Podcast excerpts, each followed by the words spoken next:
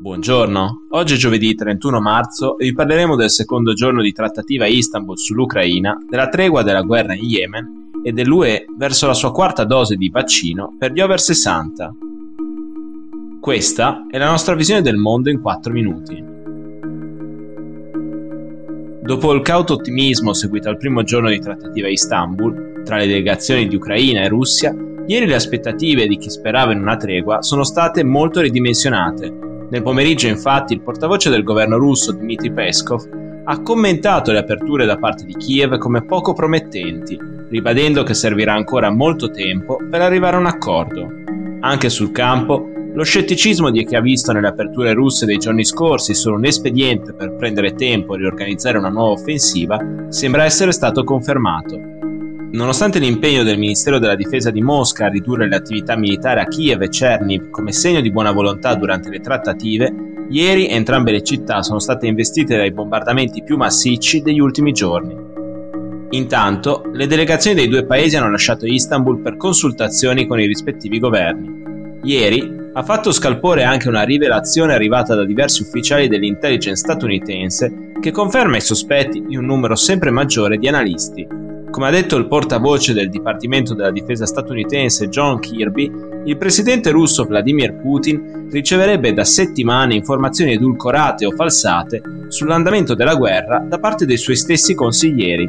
Secondo Kirby, il Ministero della Difesa russo non avrebbe informato Putin sulle difficoltà incontrate durante l'offensiva e sul reale stato delle truppe sul campo, Inoltre, sarebbe all'oscuro della reale portata dell'impatto delle sanzioni internazionali sull'economia russa.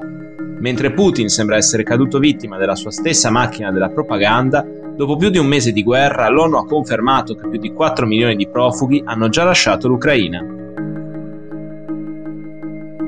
Dalle 6 di mattina di ieri, ora locale, in Yemen è in corso una tregua tra i ribelli Houthi e il governo del paese sostenuto da una coalizione internazionale a guida saudita, il cessate il fuoco coincide con l'inizio delle consultazioni tra yemeniti con l'obiettivo di creare le condizioni favorevoli affinché il mese sacro del Ramadan si svolga in pace, si legge in un comunicato diramato dal comando militare della coalizione.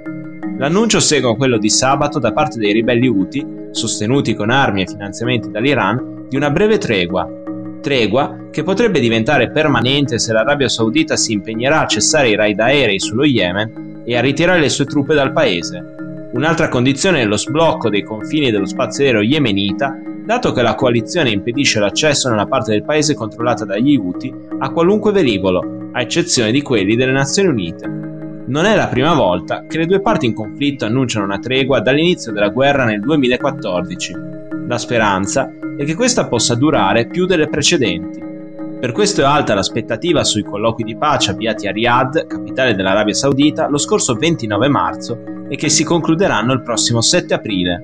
Alle trattative partecipano i sei paesi che fanno parte del Consiglio di cooperazione del Golfo e i rappresentanti dei partiti yemeniti, ma non quelli degli Houthi, che rifiutano di viaggiare in territorio nemico.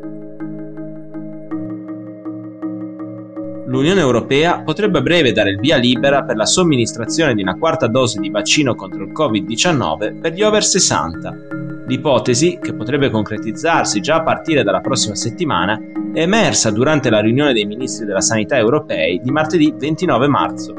A premere per una decisione coordinata a livello comunitario sono state soprattutto Italia e Germania, che hanno portato esempio dati incoraggianti provenienti da Israele, dove una seconda dose booster per gli over 60 e i soggetti fragili è prassi da settimane. Il 17 marzo l'Agenzia europea per i medicinali ha fatto sapere che in Europa non sono ancora disponibili statistiche sufficienti per pronunciarsi in materia e che spera di poterlo fare sul finire della primavera.